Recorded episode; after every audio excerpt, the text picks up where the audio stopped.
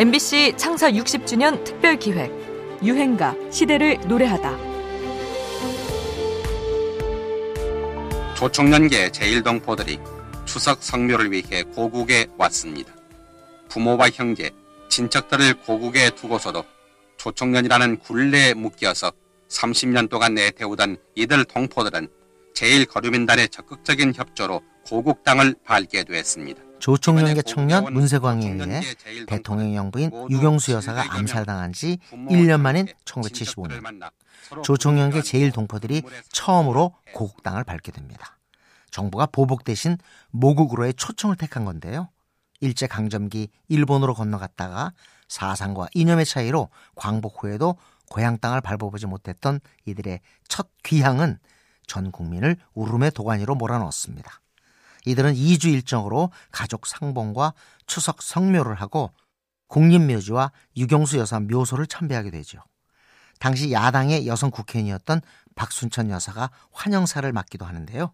친애하는 동포 여러분, 호랑이도 죽을 때에는 제구를 찾는다고 합니다.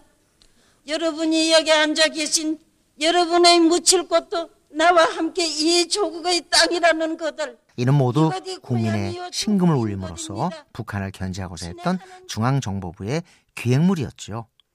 이때 무명이었던 가수 조용필의 이름을 전 국민에게 알리게 되는 역사적인 유행가가 나오는데요.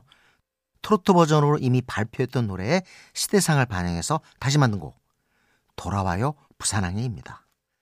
1968년 미 8군 무대로 데뷔한 그는 이 곡으로 길었던 무명의 터널을 빠져나와서 슈퍼스타로 발돋움하게 되는데요. 그해 어, 초여름에 부산 갈 일이 있어가지고 음. 부산에 가서 몇 장을 가져와서 그 돌아와요 부산. 예예 예, 그 판이죠. 아, 아. 그걸 이제 그 디제들한테 몇장 아, 주고서는 네, 네. 그걸로 또 잊어먹었어요. 근데 아. 서울서 연주를 하고 있는데 신청곡이 들어와요. 근데 아. 돌아와요 부산항 근데 타이틀송이 아니었었어요. 네, 네. 그 저희 팀하고 맞지줄 않았었거든요. 네, 네. 그래서 다음에 해주겠다고 그러는 음. 건데 그 이튿날 또 와요. 그래서 연습을 해서 들려줬는데 어 자꾸 그 친정 아, 음, 음. 그 횟수가 많아지는 네. 거예요. 그래서 음, 어 음. 이거 이상하다. 근데 서울에서 시작이 돼가지고 이것이 부산 갔다가 부산을 가서 5, 6도에서 다시 커가지고 아. 커가지고 서울로 다시 오는 거죠. 그러니까. 타이틀곡도 아니었고 그 이미 이전에도 아, 뭐 여러 차례 불렸다가 잊혀졌던 곡이 그 시대상과 맞아떨어지면서 가왕 조용필의 시작을 알립니다.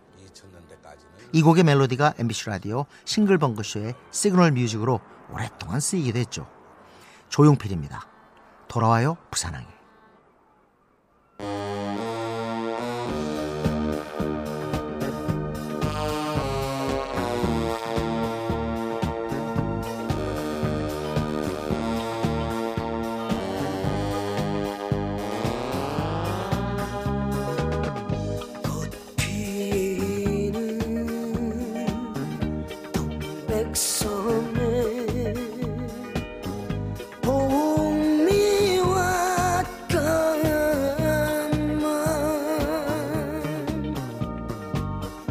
이제 떠나 부산항에 갈매기만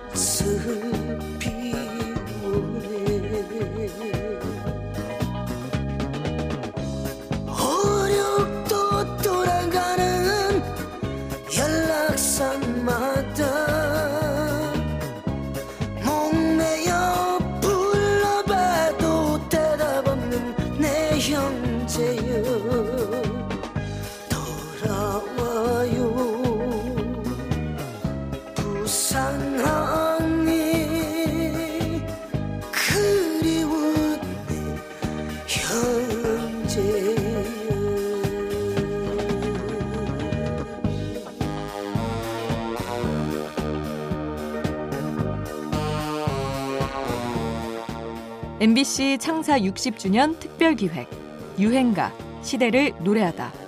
지금까지 음악평론가 임진모였습니다.